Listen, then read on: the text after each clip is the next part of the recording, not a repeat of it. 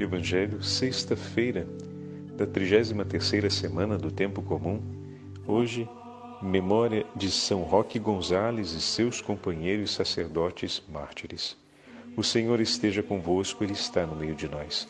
Proclamação do Evangelho de Jesus Cristo, segundo São Lucas. Glória a vós, Senhor. Naquele tempo, Jesus entrou no templo e começou a expulsar os vendedores e disse: Está escrito: minha casa será casa de oração, no entanto, vós fizestes dela um antro de ladrões. Jesus ensinava todos os dias no templo. Os sumos sacerdotes, os mestres da lei e os notáveis do povo procuravam um modo de matá-lo, mas não sabiam o que fazer porque o povo todo ficava fascinado quando ouvia Jesus falar. Palavra da salvação. Glória a vós, Senhor. Sexta-feira da 33ª semana do Tempo Comum, hoje memória obrigatória de São Roque Gonzales e seus companheiros sacerdotes mártires. Em nome do Pai, do Filho e do Espírito Santo. Amém. Queridos irmãos e irmãs, hoje a Santa Liturgia nos entrega a conclusão do 19 capítulo do Evangelho de Lucas. Na continuidade da narrativa de Jesus às portas da cidade de Jerusalém, que ontem meditamos, onde Jesus chora diante da cidade. O momento seguinte, na narrativa de Lucas, é o Senhor que vai ao templo e, chegando no templo, se depara com uma realidade abominável. Como assim abominável, Padre? Abominável diante de um coração que arde de zelo e amor pelas coisas de Deus. No coração de Jesus não há espaço para outra realidade que seja paralela ao ato de justiça. E é justo amar a Deus sobre todas as coisas e honrá-lo em tudo aquilo que se faz. É emblemática a entrada de Jesus no Templo de Jerusalém nos escreve no versículo 45, São Lucas. E entrando no templo, começou a expulsar os vendedores. Então, o Senhor já entra tomando uma atitude. O que significa dizer que o Senhor, vendo, imediatamente agiu. E o que o Senhor viu? O descuido com tudo aquilo que é sagrado. Em outras palavras, uma disposição paralela àquela proposta pelo próprio Deus. Aqueles que iam ao templo não estavam mais indo ao templo apenas para cumprir um ato religioso, mas o templo tinha se tornado um grande centro comercial. Em volta do culto religioso, mas um grande centro comercial onde as pessoas iam para finalizar negócios, compra e venda, execução de outros benefícios, porque afinal, se ali tinha a banca de cambistas, como vai dizer o texto, ou seja, um lugar onde as pessoas não não aparece figurado aqui no texto de Lucas, mas a expressão vendedores expulsos, né? Então, significa dizer que o interno do templo, o lugar que era reservado para o recolher-se na presença de Deus, agora servia para cumprir diversas outras finalidades. E muitos que ali iam, na verdade, não iam para honrar a Deus, mas para alcançar ou para cumprir seus próprios objetivos em relação aos negócios ou os afazeres da, da vida cotidiana. O que, então significa que Jesus ele foi contrário a isso, Padre? Ele não aceitou que esse tipo de postura acontecesse? A grande crise aqui é sobre dar uma finalidade diferente àquilo que se propõe por finalidade ser um ato de amor a Deus. Quantas vezes, meus irmãos e minhas irmãs, nós nos dispersamos do nosso propósito no amor a Deus por outras razões nossas. Quantas vezes fazemos bons propósitos, propósitos dignos diante do Senhor, mas quando nos deparamos com um outro interesse paralelo nosso, fazemos com que esse interesse passe à frente e aquele bom propósito se torna algo secundário. Por exemplo, o bom propósito de participar piamente da, da Santa Missa e viver, ou então de viver um momento de oração na igreja. Mas quantas vezes a gente já fez propostas pastorais mirabolantes e muito interessantes que acabaram colocando para fora do planejamento a participação da missa, a oração do terço, um momento de piedade ou um momento de oração comum que seja. Quantas vezes já fizemos propostas fantásticas de atividade pastoral e a oração se tornou, no final das contas, aquele adereço de consciência, ou no início ou no final. Porque ficar sem rezar é, é, é demais. Então a gente faz disso um adereço. Né? E quantas vezes já fizemos uma inteira programa, programação pastoral, paroquial, onde ponto central eram os afazeres e não a comunhão da comunidade em torno da assembleia reunida. Não tem o que discutir. A Santa Missa é o ponto central da vida pastoral de qualquer comunidade paroquial, porque ela é o cume da celebração e da oração cristã. É ali que todas as pastorais se encontram. É ali que a igreja expressa na sua máxima excelência, a igreja local, a sua identidade como corpo de Cristo, coeso, íntegro, sadio, harmônico, se expressa ali. Né? Então, como podemos propor uma vida, por exemplo, né, pastoral, ou uma dinâmica pastoral, que no final das contas não contemple um crescimento e uma profunda integração da vida espiritual. É, é inconcebível, é mudar ou fazer um desvio de finalidade, como a gente poderia dizer. Ou então, quantas vezes as pessoas casam-se propondo-se a viver uma vida cristã conforme pede o Evangelho, mas a primeira coisa que salta fora quando a vida se torna agitada é o tempo exatamente para poder participar da vida religiosa da igreja é exatamente o tempo que vai ser da Santa Missa e da oração em casa, da oração familiar. Às vezes a gente, agora não muito, né, mas antigamente, para preparar uma festa de aniversário em família, as tias se reuniam para enrolar docinho. Às vezes a preparação da festa levava até dois, três dias, preparando todos os salgadinhos, preparando os docinhos, preparando os enfeites.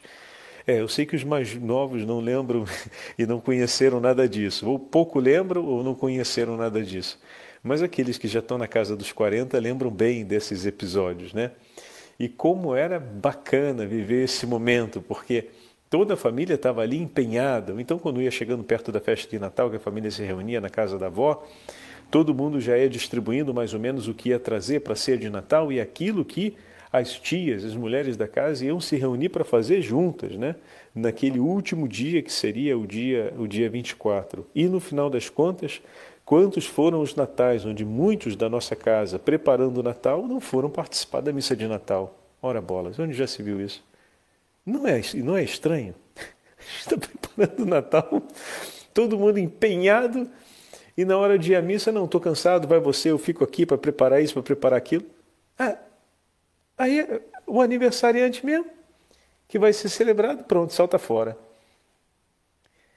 Então, esse desvio, vamos usar uma expressão moderna, né? esse desvio de finalidade acontece demais na nossa vida.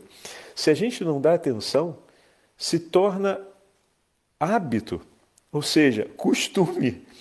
E aquilo que vai se tornando, digamos, repetitivo, vai sendo admitido como o novo normal, no, no modo de se comportar, passa adiante e uma vez que está deslocado aquilo que é o eixo e que dá o equilíbrio a toda a estrutura, vai ser depois uma sucessão de mudanças, sempre mais subjetivas, sempre mais aleatórias, se orientando segundo o interesse de momento, até chegar à grande, até chegar à grande folia, onde a vida espiritual ela não tem mais nem mesmo uma relevância e tantas famílias querem dar certo, mas se esquecem que consagraram e declararam que o dar certo supõe Deus no centro da nossa vida e querem dar certo sem Deus estar na centralidade da vida de cada um e do convívio de todos. Então é complicado, né? Porque é, é, querer uma mágica, querer que as coisas se improvisem espontaneamente. E a gente sabe que muita coisa na nossa vida não se improvisa espontaneamente. Algumas coisas a gente pode até conseguir, mas os grandes e os valiosos projetos e, e as valiosas propostas da vida, elas não se consolidam espontaneamente. É debaixo de muito suor, de muito sacrifício e mediante uma austera tenacidade em nossos propósitos e no nosso compromisso pessoal. Então, não se improvisa. Né? Então, se é, saiu do eixo, é, precisa colocar outra vez no eixo. Uma vez que estiver no eixo, agora se constrói naquela direção a qual se tem a intenção. Do contrário, levamos conosco sempre as intenções, ou então fazemos projetos que estão fadados à ruína. Né? Quantos projetos pastorais, quantas iniciativas pastorais, quantas iniciativas de comunidades, até mesmo religiosas, quantas iniciativas e projetos paroquiais não deram certo no tempo porque estavam fora do eixo porque o eixo que é a centralidade em Cristo e na glorificação do nome do Senhor não estava, não estava mais no eixo. Isso passou um elemento secundário, se perdeu. E se perdendo, tudo aquilo que se constrói fora do eixo permanece desequilibrado e mais cedo ou mais tarde. Aliás, quanto mais cresce, mais se torna frágil, né? E mais facilmente pode ruir e ruir por inteiro então, Jesus entrando no templo e tomando essa atitude marca de maneira muito eloquente isso. O que o templo se tornou e o que o templo estava chamado a ser. O que nós nos tornamos como templo vivo de Deus e o que nós estávamos chamados a ser desde toda a eternidade. O que as nossas comunidades estão se tornando ou se tornaram e o que Deus chama as nossas comunidades, como Deus chama as nossas comunidades a ser. Podemos usar a imagem para as três realidades, né? tanto a realidade histórica do momento em que Jesus viveu, quanto a realidade atual das nossas comunidades e a realidade atual da nossa vida, do nosso compromisso, nosso pequenino templo domiciliar, a nossa casa, o lugar onde nos recolhemos para Deus ser adorado e glorificado dentro da nossa família. Olha que maravilha! E como é que a gente faz isso? Cumprindo o mandamento do Senhor, amando-nos uns aos outros, perdoando-nos mutuamente e seguindo todas aquelas instruções que o apóstolo nos deixa em suas cartas a respeito da vida comum e lembrando dos ensinamentos de nosso Senhor. Pronto, a nossa casa se torna um santuário. E dessa forma, os nossos santos irmãos jesuítas nas terras do Paraguai e também do Brasil, porque a redução de Caró ela praticamente estava dentro do território brasileiro. São Roque Gonzalez foi, por assim dizer, é, martirizado onde hoje são terras brasileiras, na época sim, é verdade, na época eram terras paraguaias, depois passaram a ser terras que integraram a a nossa, o nosso país, o nosso Brasil, é, eles entregaram suas vidas para edificar. Edificar o que, Padre? Edificar a casa do Senhor. Anunciar ao, ao, povo guarani o Evangelho e a celebrar com eles. E o texto de São Roque Gonzalez é tão bonito, onde, como nós sabemos, eles escreviam, e depois ele foi também o responsável por mais de uma redução, e eles, ele deveria escrever informativos ao governo geral dos jesuítas falando a respeito dos trabalhos que estavam sendo feitos. E no texto de hoje de São Roque Gonzales, que o padre já leu outras vezes, é, além da autoridade, porque no momento em que eles começam a celebrar a missa, os demônios que atormentavam o povo guarani desaparecem, né, param de atormentar durante a noite é, as pessoas. Eles nos ensinam, além desse, desse grande poder, desse grande exorcismo que é a Santa Missa, toda vez que ela é celebrada, nós temos aqui uma outra narrativa, a narrativa de como lidar com a calúnia. Olha que interessante, porque é feita uma grande difamação contra eles, uma grande calúnia contra os padres naquela região. E ela se delagou muito rápido, muito rapidamente, todos começaram a acreditar naquela calúnia que foi declarada, de que eles eram falsos sacerdotes e espiões que traziam os espíritos, o espírito de morte contra o povo. E a forma como o padre Roque Gonzalez fala, como eles lideram com isso, é, é muito delicado, é um modo muito jesuítico, mas muito assertivo sobre o Evangelho, né? Muito assertivo. Os gestos e o testemunho de vida cotidiano de cada um levou os homens a compreender qual é a verdade. A verdade se provou pelo testemunho de vida. Enquanto diziam que eles eram falsos sacerdotes e traziam a morte em seus livros e objetos sagrados, pelo gesto e pelo amor com que eles amaram cada um daqueles que vinham até eles, não restavam dúvidas. Em outras palavras, façam o próprio discernimento vocês, se somos realmente aqueles que vieram para fazer o mal contra vocês, ou se desejamos, como um pai deseja o bem do seu filho, assim desejamos o bem de cada um de vós. E aos poucos, convivendo ao lado deles e sofrendo as marcas dessa calúnia, porque afinal uma vez que a calúnia está implantada, eles estão sofrendo a consequência daquilo. Muitos ficam longe, muitos não querem falar, muitos avaliam tudo que eles fazem negativamente, mas é preciso perseverar no amor. E assim foi triunfando a verdade. Muitas vezes, quando recebemos uma calúnia ou quando nos encontramos em uma situação de difamação, nos agitamos e perdemos o ânimo. O testemunho que Padre Roque Gonzalez dá hoje para a gente é persevera no propósito de amor. Mesmo diante de uma atitude como essa, que pode gerar no teu coração tanta tensão de ingratidão, persevera, persevera, porque a verdade sempre triunfará. Agora ou mais tarde, ela sempre triunfará. Persevera, permanece, permanece. E pronto. O tempo mostrou, mas não mostrou porque o tempo passou, porque eles perseveraram. E não perseveraram inócuos, perseveraram sob o peso e a consequência das calúnias. Perseveraram sofrendo os efeitos daquela, daquelas dores, mas mesmo em meio a dores, perseveraram. E foi assim que as coisas se transformaram. Então teve um preço, se pagou um preço, mas esse preço pago se tornou testemunho do valor e da verdade que eles traziam. Então não tenha medo de pagar o preço das consequências da ofensa e do pecado que foi cometido contra ti. Permaneça amando. Pague o preço de amar quando é odiado e perseguido.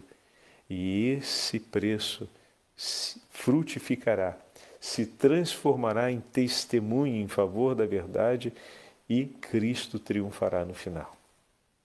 Então vamos ouvir essa narrativa de São Roque Gonzalez. E faço aqui um último parêntese, porque às vezes podem tomar, de alguma forma, a ideia e a missão dos jesuítas como tendo sido um projeto quase social. Né? Basta ler os textos e recolher o coração desses santos sacerdotes que a gente vai entender aqui o que significa um homem comprometido com o Evangelho e comprometido com o bem social é aquele que ama e coloca Cristo em primeiro lugar e nenhum outro discurso, preponderâncias ou nenhum outra, nenhuma outra intencionalidade. Todo o bem social que foi feito foi feito à luz de Cristo e não foi feito bem social para que se pudesse iluminar Cristo. Cristo vem primeiro. Olha aí, o eixo tem que estar sempre equilibrado e no lugar. Cristo vem por primeiro. Tanto vem por primeiro que eles começam e a primeira parte que ele fala é: Não tínhamos onde dormir, mas o lugar onde celebrar a missa era dignamente guardado. Era tão pequeno quanto o cantinho onde dormíamos, mas era o lugar de maior dignidade da nossa casa. Homens orientados completamente para o Senhor e tudo o que faziam, faziam por amor a Cristo. Ouçamos. Voltando pouco depois para lá, encontrei um local onde podia ficar. Era uma pequena choupana perto do rio. E passado algum tempo, ofereceram-me uma palhoça maior. Ele está falando aqui sobre o que os índios ofereceram para ele quando ele voltou para aquela região que depois vai se tornar uma das reduções. Dois meses mais tarde, o padre reitor enviou o padre Diogo de Boroa este chegou finalmente na segunda-feira de Pentecostes. Com muita consolação, considerávamos como o amor de Deus nos ajudava naquelas terras tão longínquas onde estávamos. Dividimos entre nós o limitado espaço da nossa morada, com, uma, com um tabique feito de canas. Ao lado tínhamos uma pequena. Ao lado tínhamos uma capela pouco maior que o próprio altar em que celebrávamos a Santa Missa. Por eficácia desse supremo e divino sacrifício em que Cristo se ofereceu ao Pai na cruz, começou ele a triunfar ali, pois os demônios que antes costumavam aparecer a estes índios não se atreveram a aparecer mais, como testemunhou alguns deles. Resolvemos continuar na mesma palhoça, embora tudo nos faltasse o frio era tanto que nos custava adormecer. O alimento também não era melhor. Milho ou farinha de mandioca, que é a comida dos índios. E por que começamos a buscar pelos bosques umas ervas de que se alimentam os papagaios, com esse apelido nos chamavam. Prosseguindo as coisas desse modo e temendo os demônios, que se a companhia de Jesus entrasse nessas regiões, eles perderiam em breve o que por tanto tempo tinham possuído, começaram a espalhar por todo o Paraná que nós éramos espiões e falsos sacerdotes e que trazíamos a morte nos nossos livros e imagens sacras. Divulgou-se isso a tal ponto que, estando o padre Boroá a explicar aos índios os mistérios da nossa fé, eles temiam aproximar-se das sagradas imagens com receio de algum contágio mortífero. Mas estas ideias foram se desfazendo pouco a pouco, sobretudo quando viram que com os próprios olhos que os nossos eram para eles como verdadeiros pais, dando-lhes de bom grado quanto tinham em casa e assistindo-os nos trabalhos e enfermidades, de dia e de noite, auxiliando-os não só em proveito das suas almas, o que é certamente mais importante, mas também dos seus corpos. E assim, quando vimos consolidar-se o amor dos índios para conosco, pensamos então em construir uma igreja que, embora pequena e modesta e coberta com palha, apareceu a esta gente tão simples e miserável como um palácio real e ficam atônitos quando levantam os olhos para o teto. Ambos tivemos de trabalhar com barro para fazer o reboco e para ensinar os indígenas a fazer os tijolos. Deste modo, conseguimos ter a primeira ter a igreja pronta para o dia de Santo Inácio do ano passado, de 1615. Neste dia celebramos lá a primeira missa e renovamos os nossos votos. Houve ainda outros ritos festivos, quanto era possível segundo a pobreza do lugar. Levantamos depois uma torre de madeira e pusemos nela um sino, que a todos encheu de admiração, pois nunca tinham visto nem ouvido semelhante coisa soar. Também foi ocasião de grande devoção uma cruz que os próprios indígenas levantaram. tendo-lhes nós explicado por que razão os cristãos adoram a cruz, eles se ajoelharam conosco para adorá-la. Desconhecida até agora nestas terras, espero que nosso Senhor, espero em nosso Senhor que esta cruz seja o princípio para se levantarem muitas outras. Benditas palavras de São Roque, que intercede por todos nós, pela nossa terra de Vera Cruz, terra de Santa Cruz. Assim foi conhecido o Brasil no início. E assim nós nos tornamos uma pátria cristã, aos pés da cruz de nosso Senhor, acompanhada pela Virgem Maria. O Senhor esteja convosco, Ele está no meio de nós. Pela intercessão de São Roque Gonzales e seus companheiros mártires, e pela intercessão da Rainha dos Mártires, abençoe-vos o Deus Todo-Poderoso, Pai, Filho e Espírito Santo. Amém.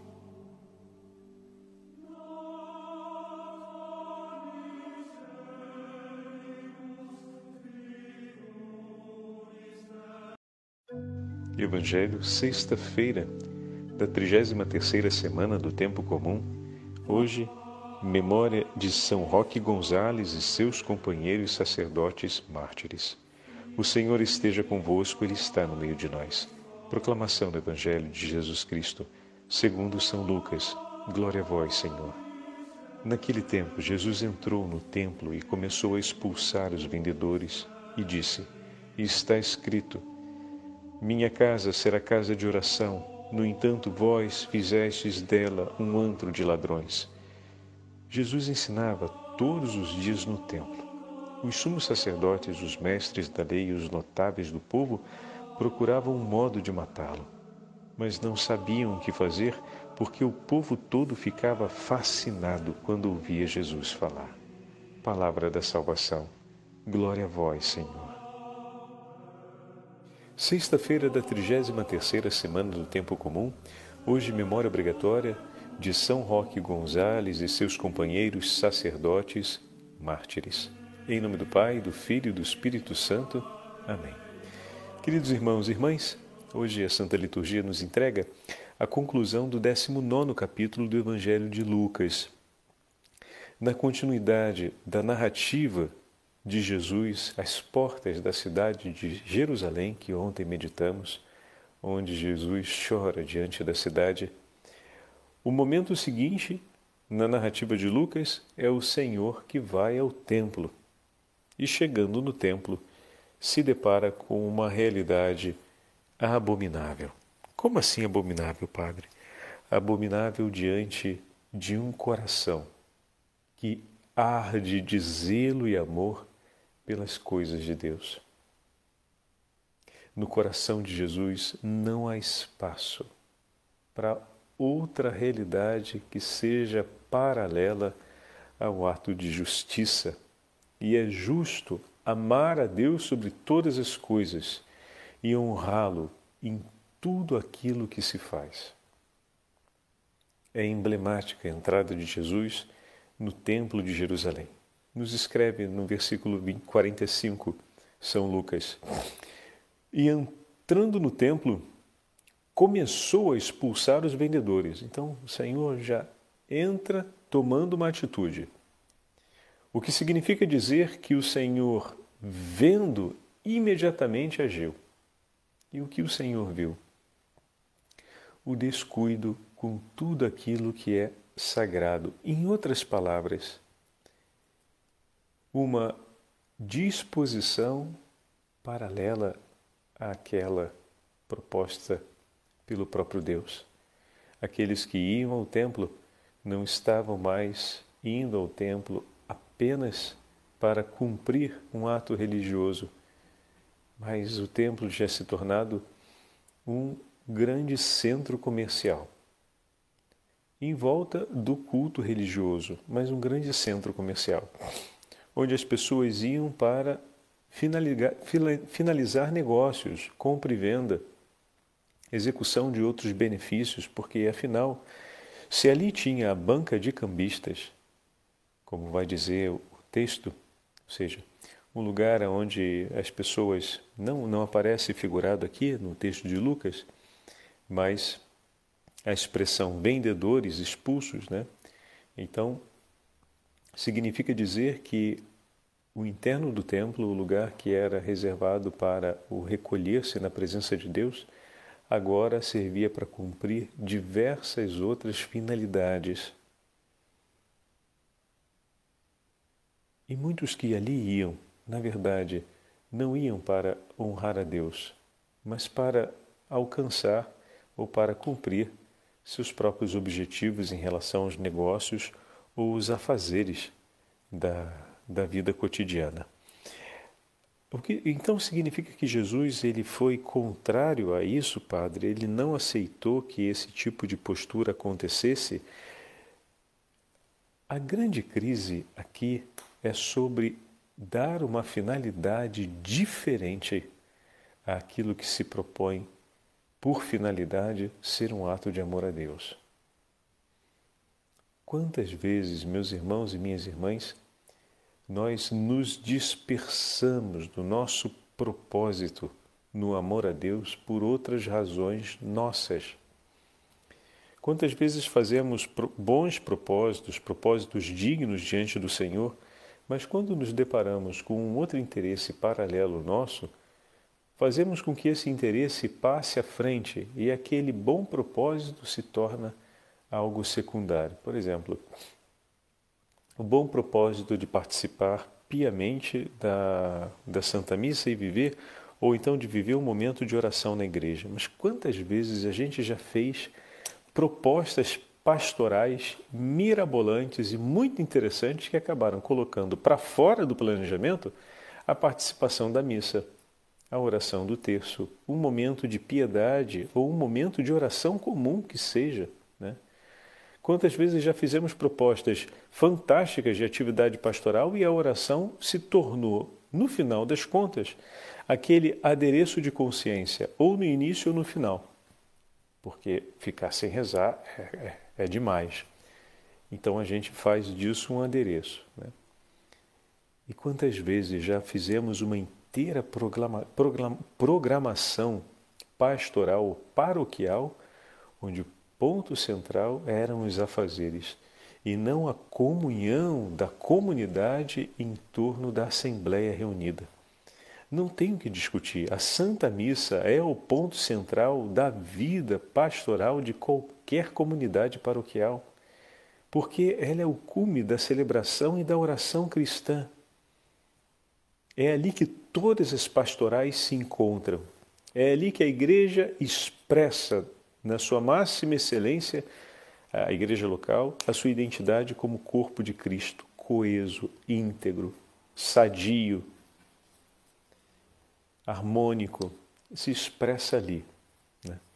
Então, como podemos propor uma vida, por exemplo, né, pastoral, ou uma dinâmica pastoral, que no final das contas não contemple um crescimento e uma profunda integração da vida espiritual. É, é inconcebível, é mudar ou fazer um desvio de finalidade, como a gente poderia dizer. Ou então, quantas vezes as pessoas casam-se propondo-se a viver uma vida cristã conforme pede o Evangelho, mas a primeira coisa que salta fora quando a vida se torna agitada é o tempo exatamente para poder participar da vida religiosa da igreja é exatamente o tempo que vai ser da Santa Missa e da oração em casa, da oração familiar.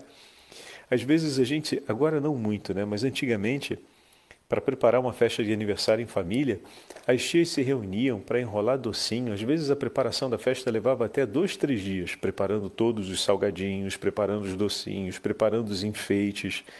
É, eu sei que os mais novos não lembram e não conheceram nada disso, ou pouco lembram ou não conheceram nada disso.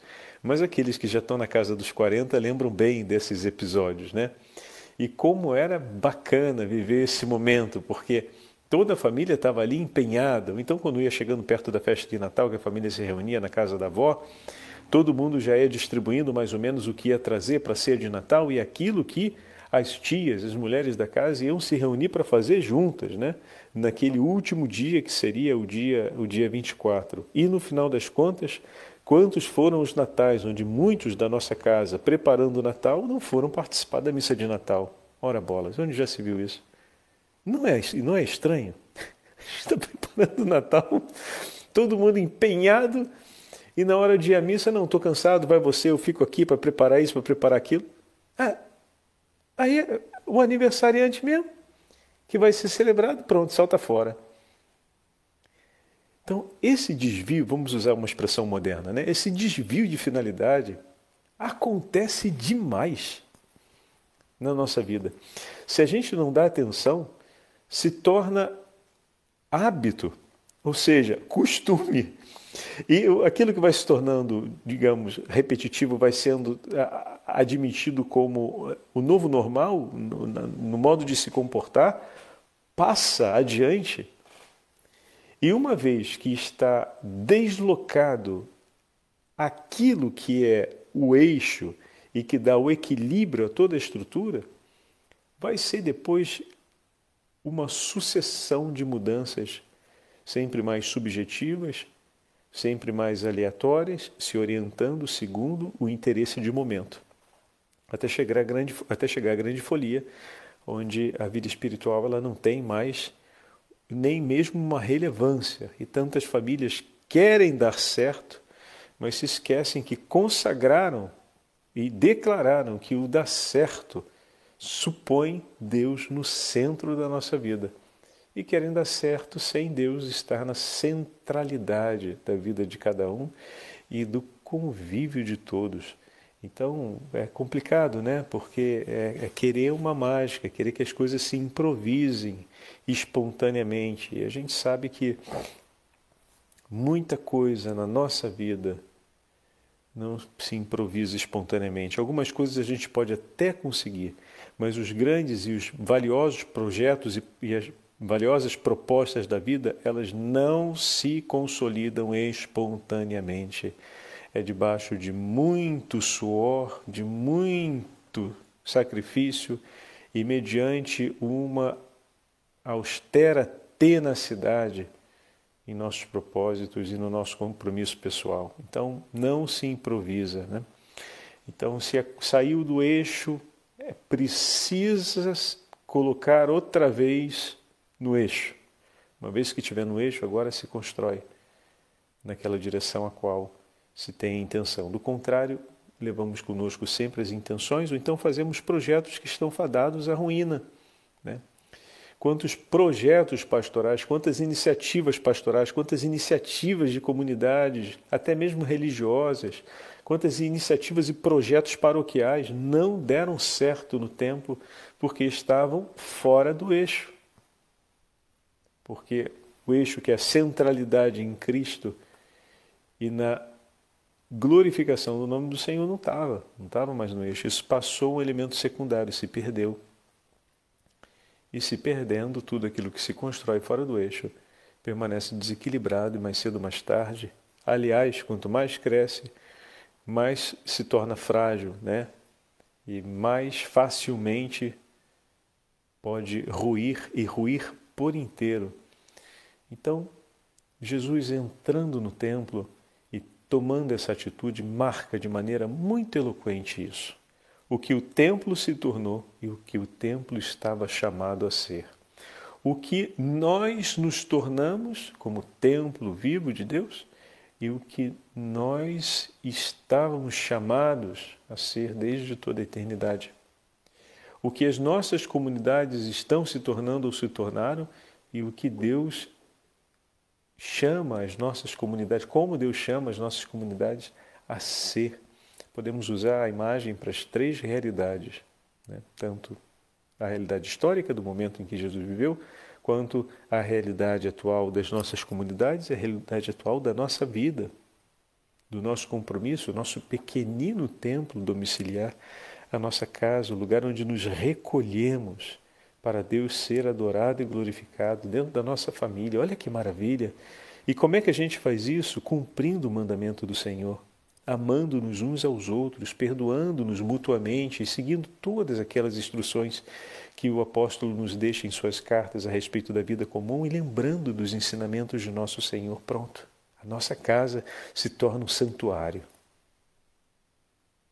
E dessa forma, os nossos santos irmãos jesuítas, nas terras do Paraguai e também do Brasil, porque a redução de Ca, Caró, ela praticamente estava dentro do território brasileiro.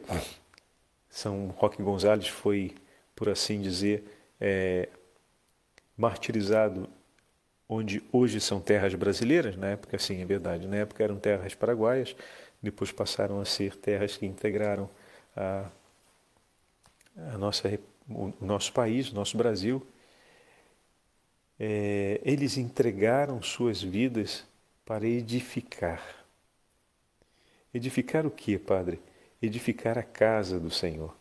Anunciar ao, ao, povo guarani o Evangelho e a celebrar com eles. E o texto de São Roque Gonzalez é tão bonito, onde como nós sabemos, eles escreviam, e depois ele foi também o responsável por mais de uma redução, e eles, ele deveria escrever informativos ao governo geral dos jesuítas falando a respeito dos trabalhos que estavam sendo feitos.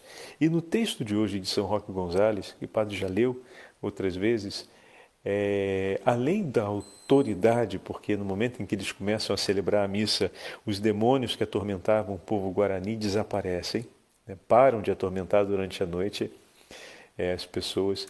Eles nos ensinam, além desse, desse grande poder, desse grande exorcismo que é a Santa Missa, toda vez que ela é celebrada, nós temos aqui uma outra narrativa, a narrativa de como lidar com a calúnia. Olha que interessante porque é feita uma grande difamação contra eles, uma grande calúnia contra os padres naquela região. E ela se delagou muito rápido, muito rapidamente, todos começaram a acreditar naquela calúnia que foi declarada, de que eles eram falsos sacerdotes e espiões que traziam os espíritos, o espírito de morte contra o povo. E a forma como o padre Roque Gonzalez fala como eles lideram com isso é, é muito delicado. É um modo muito jesuítico, mas muito assertivo sobre o Evangelho, né? Muito assertivo. Os gestos e o testemunho de vida cotidiano de cada um levou os homens a compreender qual é a verdade. A verdade se provou pelo testemunho de vida.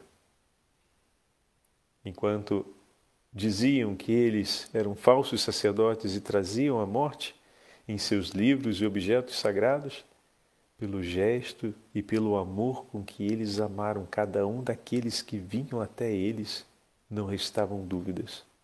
Em outras palavras, façam o próprio discernimento vocês, se somos realmente aqueles que vieram para fazer o mal contra vocês, ou se desejamos, como um pai deseja o bem do seu filho, Assim desejamos o bem de cada um de vós.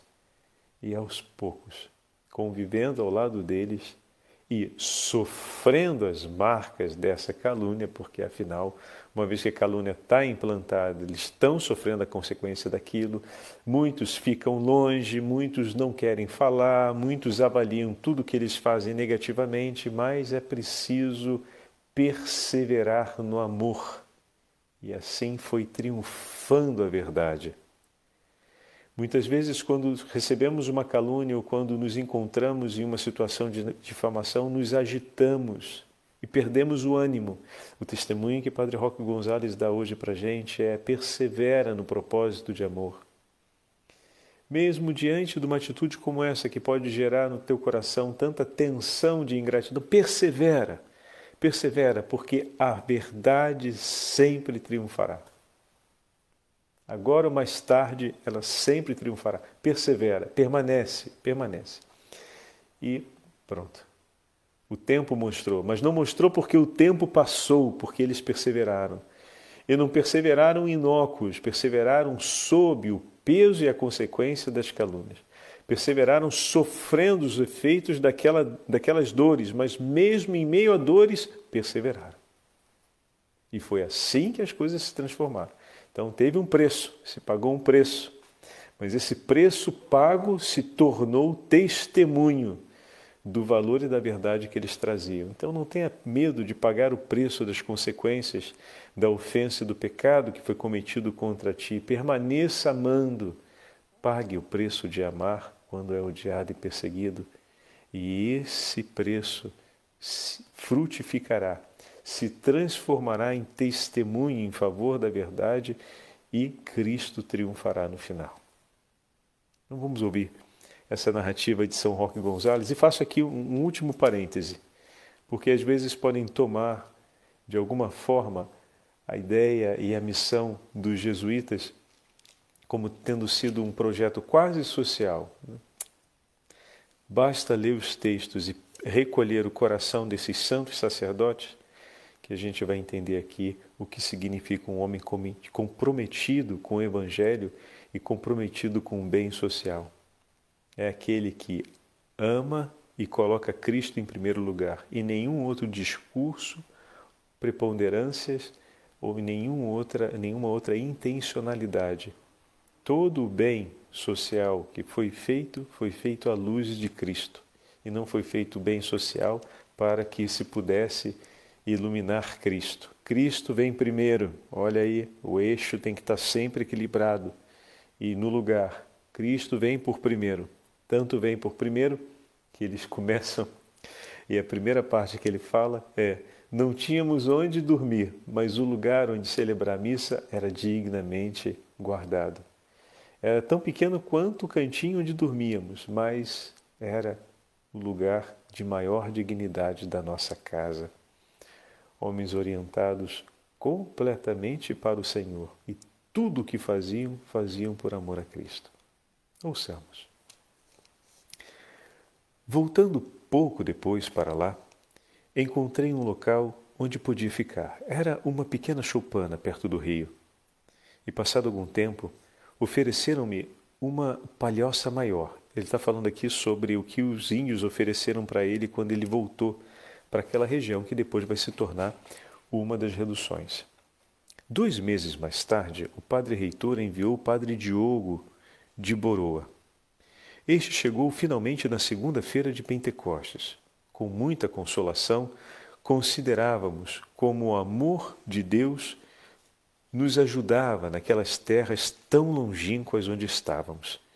Dividimos entre nós o limitado espaço da nossa morada, com, uma, com um tabique feito de canas. Ao lado tínhamos uma pequena. Ao lado tínhamos uma capela pouco maior que o próprio altar em que celebrávamos a Santa Missa.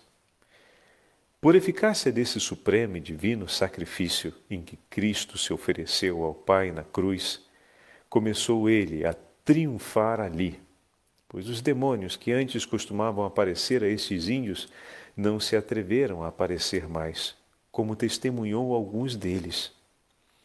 Resolvemos continuar na mesma palhoça, embora tudo nos faltasse o frio era tanto que nos custava adormecer. O alimento também não era melhor. Milho ou farinha de mandioca, que é a comida dos índios. E por que começamos a buscar pelos bosques umas ervas de que se alimentam os papagaios, com esse apelido nos chamavam. Prosseguindo as coisas desse modo e temendo os demônios, que se a companhia de Jesus entrasse nessas regiões, eles perderiam em breve o que por tanto tempo tinham possuído, começaram a espalhar por todo o Paraná que nós éramos espiões e falsos sacerdotes e que trazíamos a morte nos nossos livros e imagens sacras. Divulgou-se isso a tal ponto que, estando o padre Boroá a explicar aos índios os mistérios da nossa fé, eles temiam aproximar-se das sagradas imagens com receio de algum contágio mortífero. Mas estas ideias foram se desfazendo pouco a pouco, sobretudo quando viram que com os próprios olhos que os nossos eram para eles como verdadeiros pais, dando-lhes de bom grado quanto tinham em casa e assistindo-os nos trabalhos e enfermidades, de dia e de noite, auxiliando-os não só em proveito das suas almas, o que é certamente mais importante, mas também dos seus corpos.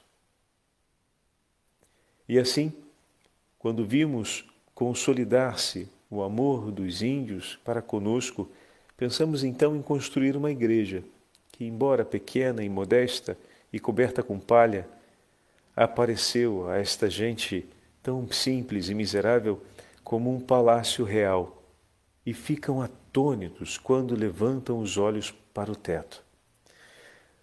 Ambos tivemos de trabalhar com barro para fazer o reboco e para ensinar os indígenas a fazer os tijolos. Deste modo, conseguimos ter a primeira ter a igreja pronta para o dia de Santo Inácio do ano passado, de 1615. Neste dia celebramos lá a primeira missa e renovamos os nossos votos. Houve ainda outros ritos festivos, quanto era possível segundo a pobreza do lugar. Levantamos depois uma torre de madeira e pusemos nela um sino, que a todos encheu de admiração, pois nunca tinham visto nem ouvido semelhante coisa soar. Também foi ocasião de grande devoção uma cruz que os próprios indígenas levantaram. Tendo-lhes nós explicado por que razão os cristãos adoram a cruz, eles se ajoelharam conosco para adorá-la. Desconhecida até agora nestas terras, espero que nosso Senhor, espero em nosso Senhor que esta cruz seja o princípio para se levantarem muitas outras. Benditas palavras de São Roque, que intercede por todos nós, pela nossa terra de Vera Cruz, terra de Santa Cruz. Assim foi conhecido o Brasil no início. E assim nós nos tornamos uma pátria cristã, aos pés da cruz de nosso Senhor, acompanhada pela Virgem Maria. O Senhor esteja convosco ele está no meio de nós, pela intercessão de São Roque Gonzales e seus companheiros mártires, e pela intercessão da Rainha dos Mártires, abençoe-vos o Deus Todo-Poderoso, Pai, Filho e Espírito Santo. Amém.